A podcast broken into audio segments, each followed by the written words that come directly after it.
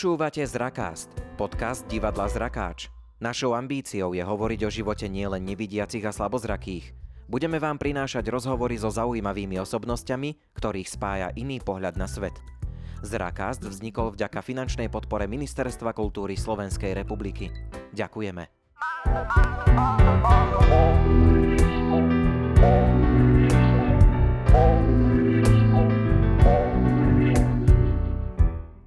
Dobrý deň, dobré ráno, dobrý večer, možno aj Olovrant, neviem kedy to kto počúva, ale tak eh, vítajte pri počúvaní ďalšej časti z Rakastu, podcastu divadla Zrakáč a ja tu dnes vítam Katarínu Kubišovú, inštruktorku výchovy šteniat v organizácii Psi na život. Ahoj. Ahoj. Ja teraz citujem, našou misiou je vytvárať zohrané dvojice, ktorým sa spolu lepšie kráča životom. Zaoberáme sa výcvikom vodiacich psov pre nevidiacich. Krásne cituješ. Je to, je to od slova do slova zo stránky citované. No a Prvého vodiaceho psa na Slovensku vycvičil nevidiaci Imrich Bartáloš, no. ktorý následne aj v roku 1995 založil oddelenie výcviku vodiacich psov na Únii nevidiacich a slabozrakých Slovenska.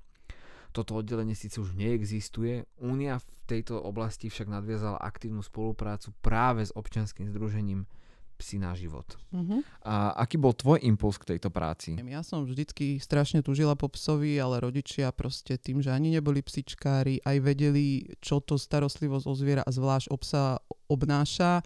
Bola som dosť vyťažená, proste e, intenzívne som športovala, v kuse som bola na nejakých sústredeniach, tréningoch, proste pes nemal šancu.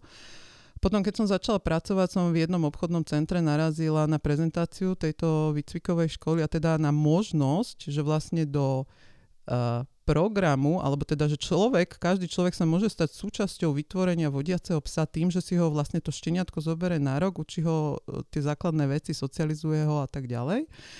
A, a vlastne vystupuje ako dobrovoľník, tá škola ho vedie, naučí, ako s tým psom pracovať a keďže ja som bola veľmi akože zodpovedný človek a stále som nad tým váhala, že či to zvládnem, nezvládnem, čo keď to nezvládnem pes 10 rokov, čo, čo s ním ja budem robiť tak som ostala úplne nadšená, ale samozrejme vtedy som bola v tak prudkom pracovnom procese, že zase čas na to nebol. Ale ten letačik som si tak odložila do knihy a potom, keď som bola na materskej a sme sa stiahovali uh, vlastne a pri stiahovaní som narazila na tento letačik a úplne to bolo také, že wow, že idem im zavolať. A zrovna to tak akože nejak vyšlo, že od zavolania, ja neviem, dokedy sme mali štenia doma, tak dva týždne asi prebehli, že, rýchlo, že to bola fakt, že rýchlovka, že ako veľmi rýchlo to prvé štenia k nám prišlo a mala som vtedy 1,5 ročného syna, čiže naozaj som objavovala tie tie, jak by som to povedala, zapeklitosti, alebo tie špecifika toho, že ako robiť s dieťaťom, ako robiť s so psom, koľko tam je strašne veľa podobností. A ako proste strašne dôležitá tá energia, to nastavenie toho človeka na to, aby veci fungovali. Bolo to, úplne ma to akože očarilo, že aké to je perfektné, aj to, že to dieťa s tým psom vyrastá, aj že o tom psovi sa niečo učím.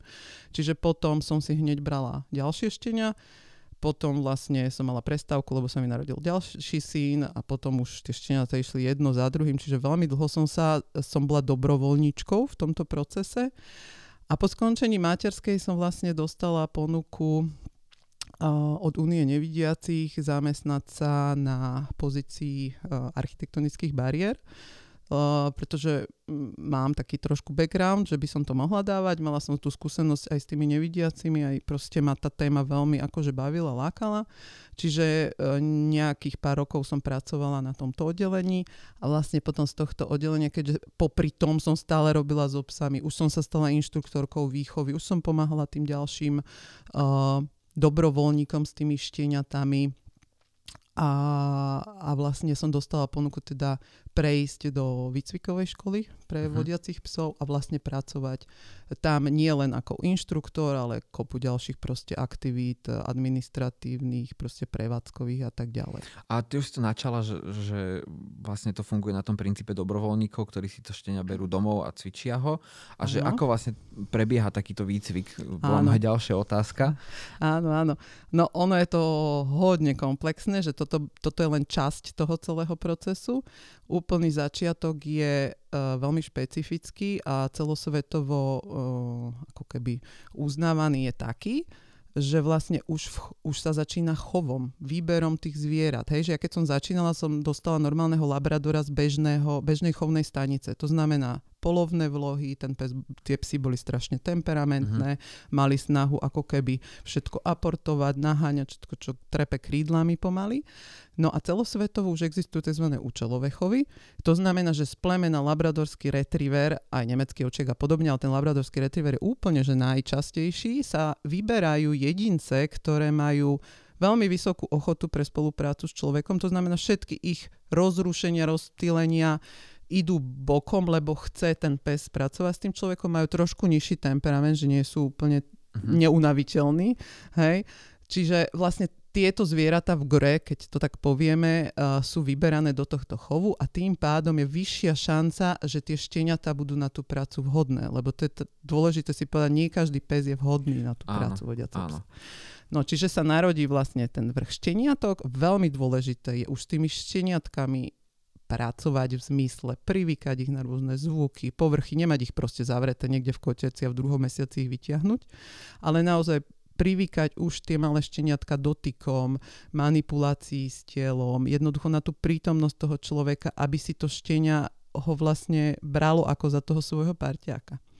V tom druhom mesiaci zhruba idú do rodín týchto dobrovoľníkov, kde je základ, alebo teda tie hlavné úlohy toho dobrovoľníka sú opäť socializácia, socializácia, socializácia. To úplne, že to najdôležitejšie. Privykanie toho šteniatka na všetky možné veci, ktoré, s ktorými sa môže stretnúť. Čo najviac ho vodiť na rôzne miesta. Nie samozrejme od prvého dňa, keď to malé babetko príde, ale postupne zvyšovať tie nároky. Potom samozrejme je to komunikácia, aby ten psík rozumel tomu človeku, aby ten pes akceptoval, keď ten človek po ňom niečo chce. Čiže také tie základné aj proste nejaké povely a proste také tieto základy, čo by každý pes mal vedieť. A samozrejme hygienické návyky, o tom asi nemusím ani rozprávať, to každý jeden pes by mal vedieť, že proste doma sa necíka a podobne. Čiže veľká časť toho výcviku je najmä teda tá socializácia. Tej prvej časti, no. To je, vlastne u toho dobrovoľníka je ten prvý rok. A potom v prvom roku prebiehajú uh, hodnotenia toho psa, lebo to je to, čo som hovorila, že aj napriek všetkým snahám sa môže stať, že proste povahovo niektorý mhm. psík mm-hmm. bude príliš ťažko ovládateľný, mm, príliš úzkostlivý, že ho stresuje práca alebo stresuje ho pobyt v nejakom prostredí. Alebo môže byť chorý, to znamená, môže mať dyspláziu bedier, môže mať dyspláziu lakťov, môže mať nejakú očnú vadu, môže mať nejakú alergiu. Napriek všetkým možným snahám o to vlastne viesť tie chovy čisté, to znamená, že tí rodičia sú zdraví, vždycky sa pri, geneticky môže stať, že niektoré z tých zvierat je proste nie vhodné do toho tréningu zo zdravotných dôvodov alebo z povahových. Uh-huh. No ako náhle tie jedince, ktoré teda vyhovujú všetkému tomuto, postupia vlastne do tej fázy výcviku, vtedy idú k profesionálnemu vlastne trénerovi, ktorý ich učí uh, jednotlivé povely. Tie povely sú vlastne rozdelené na tzv. smerové a vyhľadávacie. Uh-huh. Tie smerové sú, že ten pes sa naučí odbočovať treba doľava alebo vpravo. Nie priamo na ten povel, že povie mu doľava, on sa v momente stočí, ale že musí nájsť najbližšiu možnú doľava odbočku. Uh-huh. Hej? Alebo doprava. A vyhľadávacie sú také, že vlastne učí sa uh, vyhľadať trebárs, zastávku, zebru, ja neviem, stĺb nejaký, miesto na sedenie, dvere. A tieto povely sa ten pes najskôr učí hravou formou, že poďme, že je to zábava, ale postupne, a to je to najdôležitejšie a najťažšie na tom výcviku, sa musí odovzdávať ako keby um, tomu psovi tá, tá samostatnosť. To znamená, že ten tréner mu musí prestať pos- pomáhať. A to naozaj musí spraviť tak, že postupne si dáva na oči klapky, uh-huh. hej, aby ten pes aby si overil, že či ten pes naozaj rozumie to, čo mu má povedať, lebo psi sú skvelí čitatelia ľudského tela. Čiže mne sa x krát stalo, že som povedala treba psovi, aby išiel vpravo, on mi odbočil doľava, lebo ja trošku mám problém so stranami. Občas sa proste poviem opačne a ten pes to spraví podľa toho, čo som si myslela, a nie podľa toho, čo, čo poviem. Pretože moje telo ide podľa toho, čo ako keby Áno. intuitívne viem, že chcem ísť doľava, tak sa natočím doľava, hej? Ten výcvik je náročný v tom, iba to by som zopakovala, že ten pes sa na, musí naozaj naučiť sám pracovať a dokonca je tam taký jeden, je taká jeden špecifický moment, že musí sa naučiť aj inteligentne neposluchnúť. To znamená, ak normálnemu športovému psovi poviete, že má ísť pred, tak by mal posluchnúť a má ísť pred. Keď povie nevidiaci psovi, že má ísť pred a pred nimi je vykopaná jama, uh-huh. Tak proste musí to neposlúchnuť. Musí sa naučiť, že aha, že toto je moja zodpovednosť, ja tú jamu musím obísť. Nepôjdem uh-huh. vpred, ale ju musím obísť. Čiže toto je také veľmi, uh, veľmi ťažká vec, ale v tom je práve ten výcvik náročný, ale aj krásny, keď to ten pes naozaj pochopí a dokáže zabezpečiť bezpečie tej dvojice práve týmto. Hej, ale tam je ešte podľa mňa aj množstvo iných povelov, lebo je, je, a teraz je. vlastne iba tak akože moja príhoda, vtedy som ostal veľmi taký očarený. Uh, išiel som vlastne peši z, po Bratislave z bodu A do bodu B a oproti mne šla nevidiaca slečna so svojím psom. Uh-huh. A pes v istom momente zastavil na tráve, vykonal svoju potrebu a to bola úplne, že bez, on ani raz nezaštekal, ona nič nepovedala, ale on teda uh, dokončil, ostal stať, ona, ona, neviem, že ako je to možné, ale presne vedela, že kde to je, zobrala to do sačku a bez slova vlastne odviedol ku košu, ona to vyhodila a pokračovali ďalej. Že, že uh, chápem aj to, že to môže byť teda nejaký ako, už, už zvyk, že je to presne tá trasa, alebo že vie asi, že čo, čo, kedy, uh, ale toto že... Je, hej, hej, hej. Teda, toto je vec, ktorá sa učí vlastne už od malých šteniatok, že jednoducho uh, tie šteniatka sa venčia na vodítkach, nie že pustím psa a chod tam niekde do krikov, aby si zvykli na tú blízkosť človeka.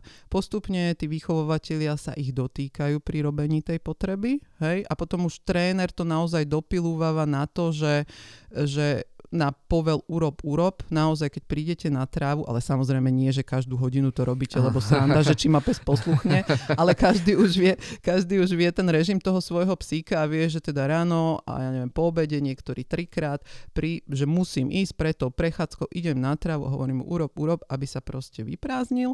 A jednoducho dotykom toho chrbta si ten e, nevidiaci akože zistí, kde to leží, pekne to Jasne. pozbiera, ten pes je naučený na to, že keď to urobí, tak nejde hneď lietať, jak šiel šialenec, ale, ale pekne, pekne stojí a potom už buď na povel ukáž kôž, alebo teda keď chodia po tej trase stále, tak naozaj áno, ten pes je zautomatizovaný, že už vie, že po zbieraní ide kôž, takže Jasné. Takže môže sa stať, že aj bez povelu automaticky šli ku košu. Hej, ale on teda, áno, to mi je jasné, že to asi áno. teda bola nejaká už akože rutina, len že, ten prvýkrát, keď, že to je také, hej, hej, hej, že je to povel, na ktorý by som napríklad nemyslel, prvý, že keď si áno, predstavím, že čo všetko tých, musí ten pes akože, vedieť, tak tých povelov musí byť hej, že naozaj hej, veľmi hej. veľa hej, hej, hej, tých uh, povelov a tak je strašne veľa, naozaj keď takto vys- mám vysvetliť v skratke a v rýchlosti všetko, čo to obnáša, tá dvojročný, ten dvojročný cyklus, tak je to, je to trošku náročné. No. Takže ten výcvik, aby sme sa k tomu vrátili, je ukončený skúškou, ktorý robí, ktorú robí vlastne tréner v, naslepo, to znamená má na očiach klapky a vlastne tam sa pre, preveruje, že či naozaj ten pes je schopný ako keby spolupracovať s tým človekom a po zložení skúšky uh, vlastne sa ide do miesta bydliska z toho klienta, s ktorým samozrejme už predtým boli stretnutia, zoznámenia a tak ďalej a vlastne bohužiaľ počas veľmi krátkej doby uh, uh, musí tréner alebo teda inštruktor mobility s vodiacím psom uh, zaškoliť toho klienta nie len na tú samotnú prácu hej, a trasy, po ktorých bude chodiť a, a tak ďalej, ale naozaj aj na tú starostlivosť, lebo to je nevyhnutné, že ten, ten pes nebude pracovať pre niekoho, kto ho využíva len na prácu. Hej? Mm-hmm. On mu musí zabezpečiť jeho potreby, ktoré on má. Hej? Čiže vyvenčiť, prechádzku, psychohygienu, pes si potrebuje počúchať, pobehať trošku po tráve.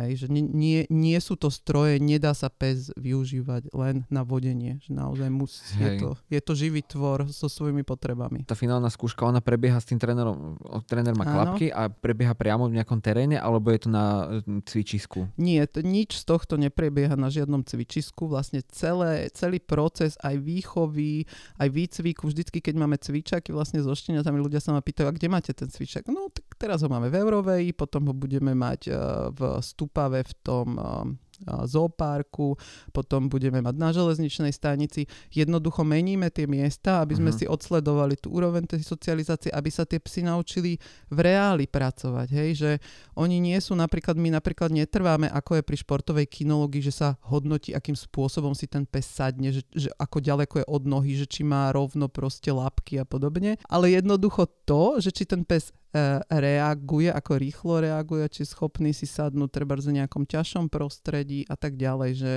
naozaj je rozdiel pre psa láhnuť si niekde, kde sa necíti komfortne, lebo je to nebezpečné, hej, uh-huh. ako na cvičáku, kde je proste sám v nejakom ohradenom priestore, kde je to proste predvádzanie. Takže hej. Čiže skv- že, že všetky tie veci, ktoré robíme s tými šteniatami sú, sú ako keby funkčné, alebo ako by som povedala, že pre praktický život. Viem, že vlastne na Unii v Karlovke je také cvičisko, ktoré je akoby umelo, že sú tam prechody, sú tam chodníky. Áno, áno. Že či...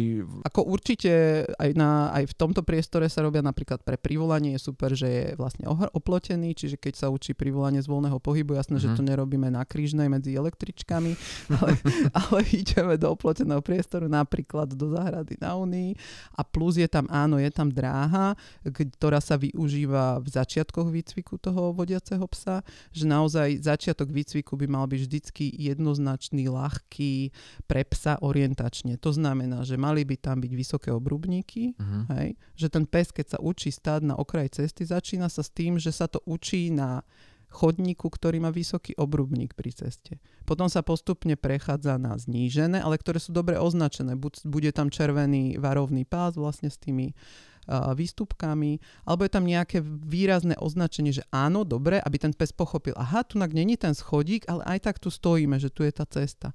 A úplne, že najväčšia výzva sú naozaj také tie kraje, ktoré sú totálne zapustené, asfaltom preliaté, že človek sám ani voľným okom nevidí, kde je okraj cesty. Uh-huh. Takže to už je až tá posledná časť tréningu, kedy ten ten pes ako keby sa učí úplne tú najťaž, najťažšiu časť. A ty si to už načala, ale teda uh, už si trošku aj poodpovedala, ale moja ďalšia otázka bola vlastne, že ako prebieha tá selekcia psov. Uh-huh. Sú tam teda tie rasové predpoklady a na základe čoho sú tie psy potom akoby nejaké vyvolené? Že... Rasové predpoklady sú z viacerých hľadisk. Jeden rasový predpoklad je veľkosť psa, naozaj čívava ako vodiaci pes nemá šancu, hej, aj keď by bola neviem ako dobre povahovo vhodná, čiže pes by mal mať aspoň 30 kg, hej, aby bol schopný zaprieť sa do postroja nástroja otočiť toho človeka mm-hmm. a mhm. tak ďalej. Samozrejme, akože v svete vydávame rôzne plemená a je možné, že len ten pomer ako keby, že z labradorov, ja neviem, zo 100 labradorov bude vhodných 50 uh-huh. Mhm. a zo 100 Staffordov možno nebude ani jeden, alebo bude jeden, hej?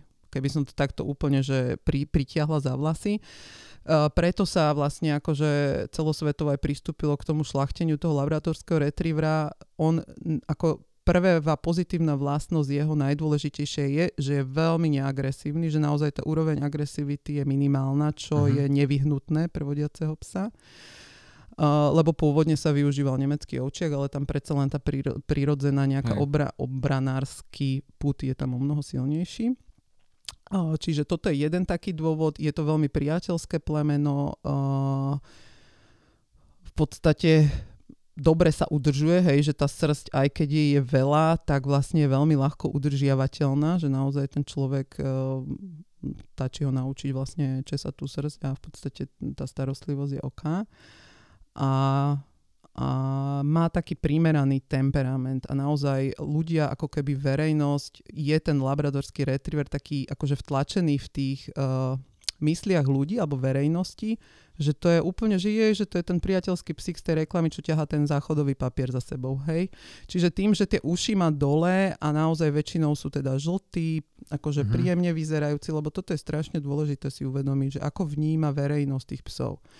Tým, že oni hej. majú ako keby výnimku v zákone, že môžu ísť všade, Hej. Tak to nemôže byť pitbull. No, akože, no presne, že jednoducho pitbully môžu byť úplne že úžasné zvieratá, aj sú, ale jednoducho budia hrôzu už od pohľadu.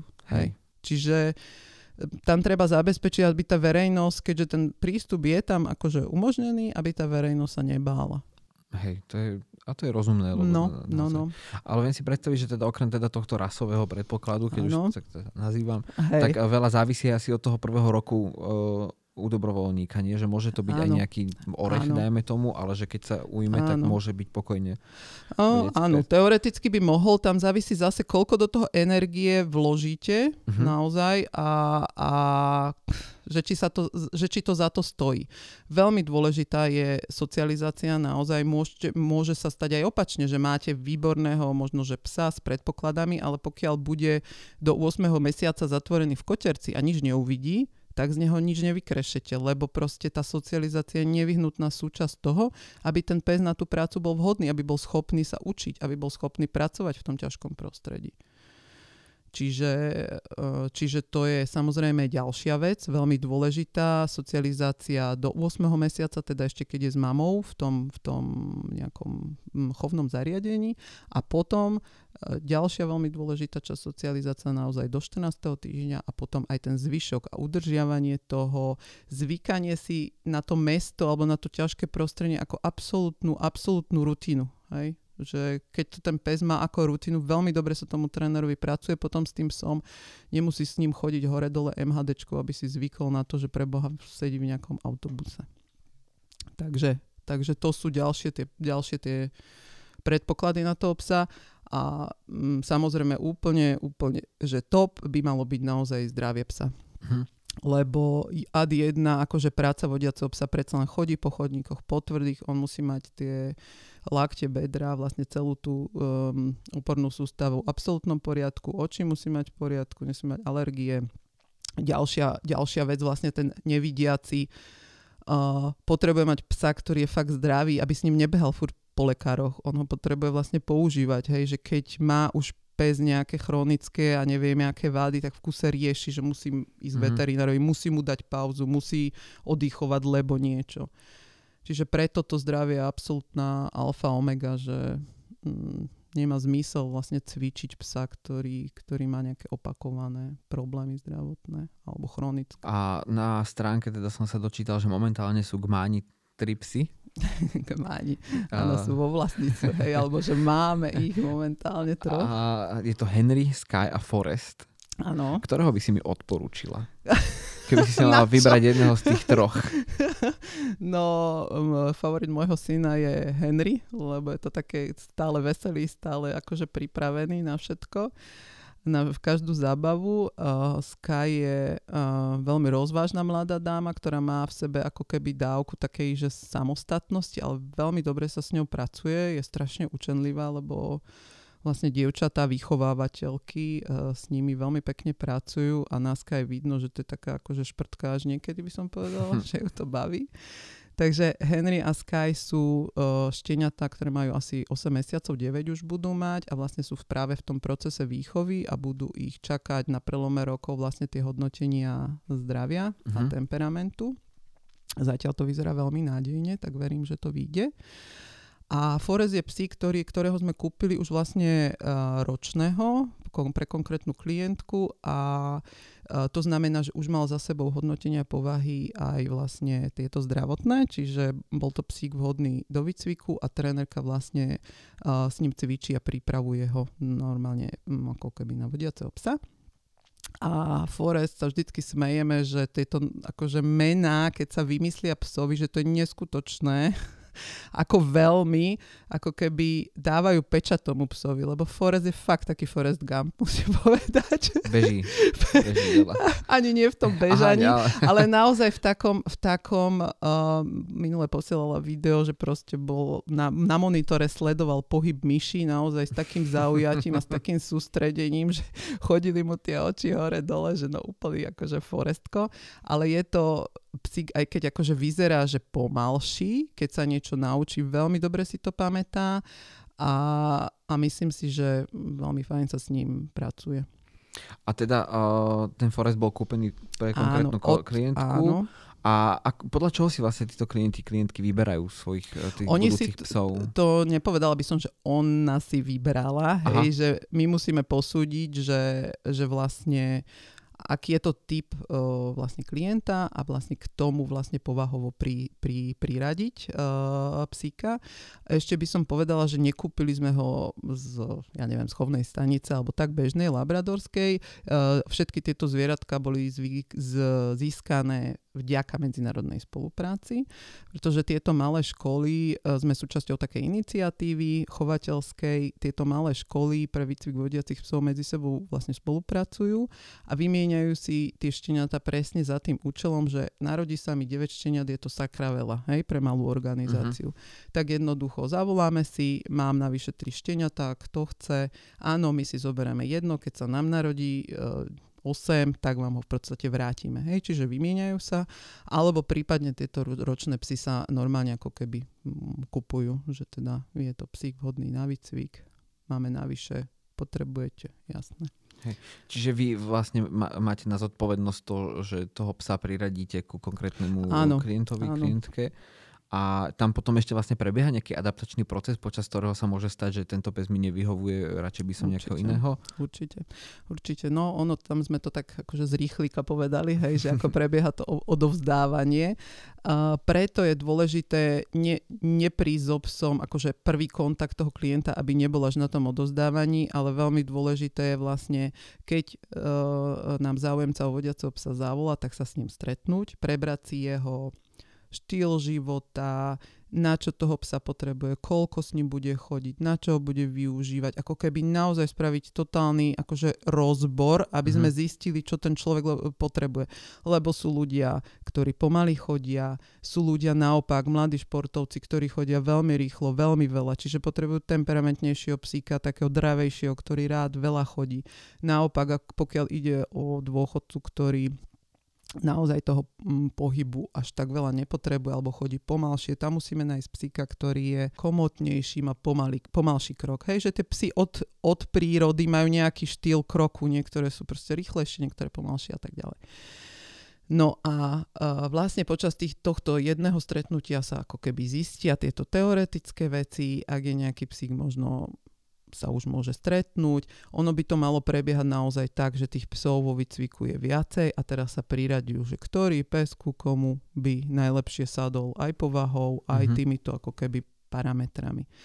No a potom vlastne ideálne je aj počas vlastne toho tréningu toho psa sa niekoľkokrát stretnúť, a po odovzdaní už príde naozaj k tomu, že ten psík tam vlastne ostáva a potom vlastne je v takej ako keby skúšobnej dobe, kedy je stále s trénerom vlastne ten klient uh, na telefóne, riešia každý deň, ako im to išlo, ako im to nešlo a vlastne po mesiaci alebo podľa toho, ako sa dohodnú, sa tam uh, ten tréner vracia do toho miesta, ako keby asi to skontrolujú veci, nastavia si ďalšie, ďalšiu trasu a tak ďalej.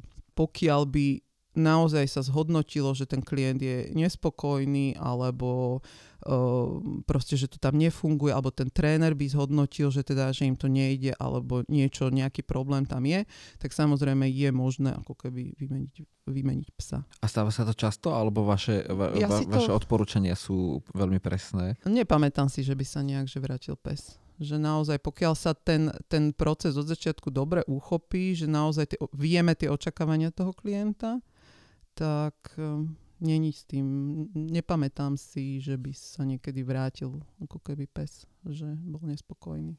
A tak to je dobré potom, to je, robíte dobrú prácu.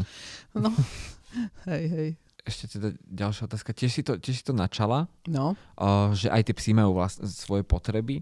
Áno. Že ako sú, im, ako sú im vlastne vyhovené. Lebo viem si predstaviť, no. že jed, lebo jedna z takých tých, uh, keď si predstavím, že mám psa, tak mu aportujem napríklad. Mm-hmm. Že toto, mhm. toto si neviem úplne predstaviť, že, že či funguje. No, napríklad také toto hádzanie loptičky, to ja keď vidím, tak ó, to nemám strašne rada. Podľa mňa to psi robí také Hej, hej, akože, no, hej, ale. Že, že je to jedna z takých tých vecí, že čo si človek predstaví, keď sa povie pes a nejaká... Akože, nejaký voľný jeho, čas. Hej, hej. hej.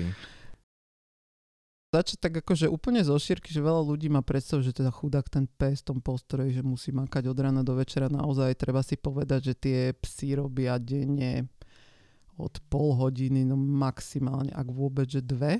Hej.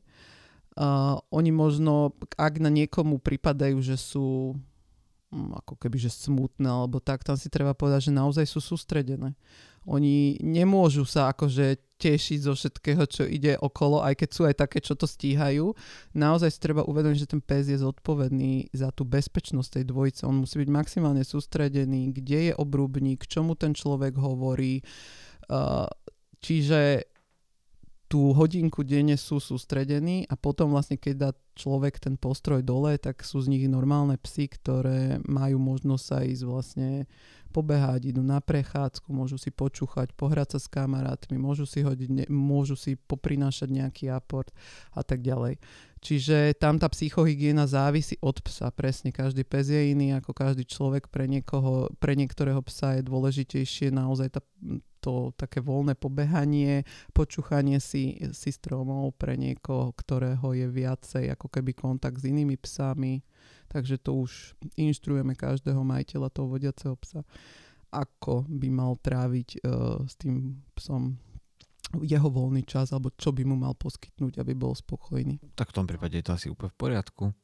Jasné, jasné. Akože podľa mňa osobne si myslím, že tie psy majú dobrý život, lebo keď to porovnám e, s psami, ktorých majiteľia proste odídu ráno o 7 do práce a vrátia sa večer o 6 a ten mm-hmm. pes je celý deň sám, je to naozaj akože na pováženie, že kto z nich má horší život, lebo ten vodiaci pes je celý deň so svojím pánom. Akože OK, dojdu do práce, on si tam láhne na pelech, vychrní sa, potom sa potom po práci vlastne sa odvodia spolu domov alebo na nejaké venčovisko, kde má ten svoj voľný čas, ale stále je pri tom svojom páničkovi niekde na blízku a psi naozaj tým, ako sú sociálne tvory, oni nie sú radi sami. Hej? V gro, v princípe. Čiže... A hlavne psi nemajú pojem o čase, čiže pre nich je to naozaj, že hej, to... Hej, hej, podľa mňa je to super, no. Ako vlastne funguje spolupráca medzi vodiacim psom a svojim pánom, pá, pani? Jedná sa naozaj o spoluprácu, že veľa ľudí má predstavu, veľa ľudí má predstavu, že vodiaci pes je taxík, že chytím sa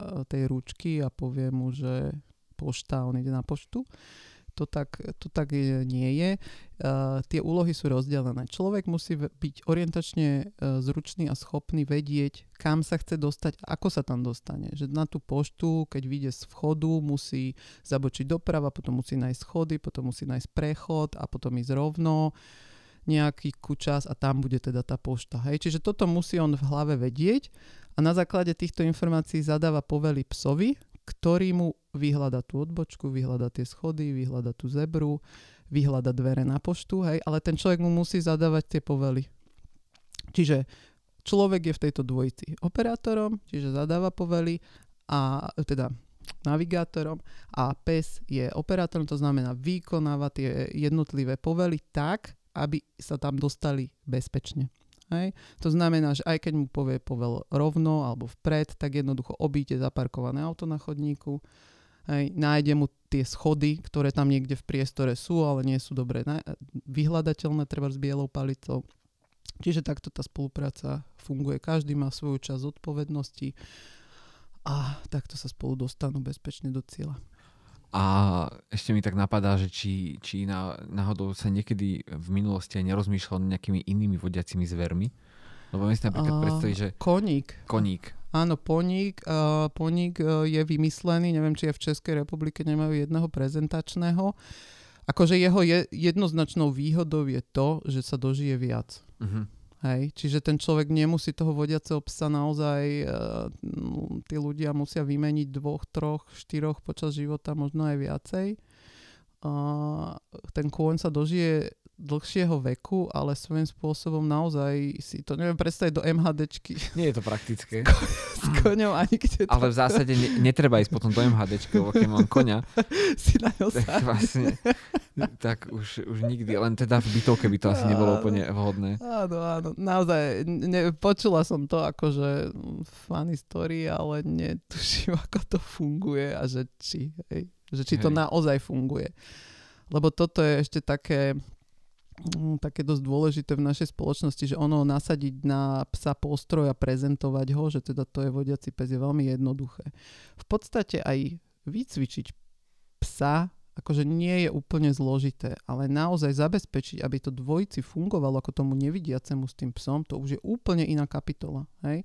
Lebo tréner je zručný človek, je kinolog, vie ako s tým psom pracovať ale človek uh, s akýmkoľvek postihnutím nie je kinolog, mm-hmm. po veľkej väčšine, veľa tých nevidiacich ani netuší, ako sa o psa starať, ako ho česať a tak ďalej, čiže toto všetko sa musia naučiť.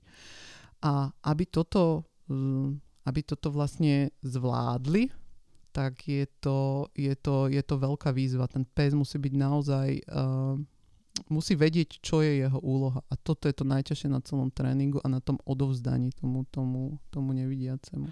Bo mne vlastne pri tom iba tak napadlo, o, že v, aj čo sa týka tej dlho, dlhovekosti, a aj teda nejakých týchto signálov, tak podľa mňa papagaj by sa dal veľmi užitočný, akože on by sa dal vycvičiť na tie povely, bol by na ramene, vlastne iba kričať doprava, doľava a, a je to také aj zároveň také veľmi uh, Myslím pirátske, že klapka cez oko, papagaj. A, Myslím si, že stačí si navigáciu pustiť a bude to, bude to, pravda, to, to, je pravda. Isté, bude to, to, to isté. Ale predsa ten papagaj napad, to je... Áno, to je... Áno. Tak môžu byť dvaja, no. papagaj aj pes. Takže že pes a teda tento poník, ale že nejaké iné zvery sa nikdy ani akože neskúšali? Alebo nie, nie, nie. nie, nie. Proste... Ono, to je, ono to naozaj vychádza z toho, že ten pes, kto má domáce zvieratá, alebo sa tým zaoberá, naozaj pes je niekde inde, v tom sociálnom o, nejakom zžití s, Áno, s človekom. Pravda, a sú, sú naozaj rôzne, rôzna literatúra, rôzne výskumy, ako keby naozaj, že keď sa tak predbiehajú niektoré výskumy, že čo je inteligentnejšie, hej, že prasa je inteligentnejšie a tak ďalej, ale ten pes je s tým človekom akože v dlhý, dlhé roky zžitý a naozaj dokážu spolu, spolu komunikovať. Ten pes vynikajúco číta akože reč tela človeka. Hej, človek sa to dokáže naučiť. Čiže na to, aby tá spolupráca, keď sme hovorili o tom, že to je strašne o spolupráci, tak to iné zviere ja si fakt neviem predstaviť, že ktoré by to ako keby mm, dokázalo túto prácu robiť. No dobre, tak, uh, tak ďakujem veľmi pekne Katke Kubišovej za prijatie pozvania a za to, že nám prišlo porozprávať o najlepších priateľoch človeka. Ďakujem. Ďakujem, ďakujem, ďakujem aj ja za pozvanie. A do počutia na budúce. Do počutia.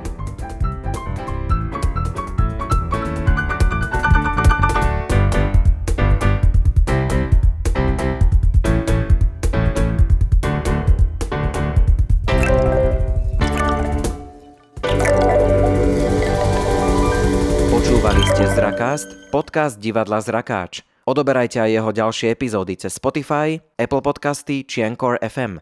Novinky z divadelného diania sledujte na našom facebookovom profile, ako aj na webe divadlozrakáč.sk.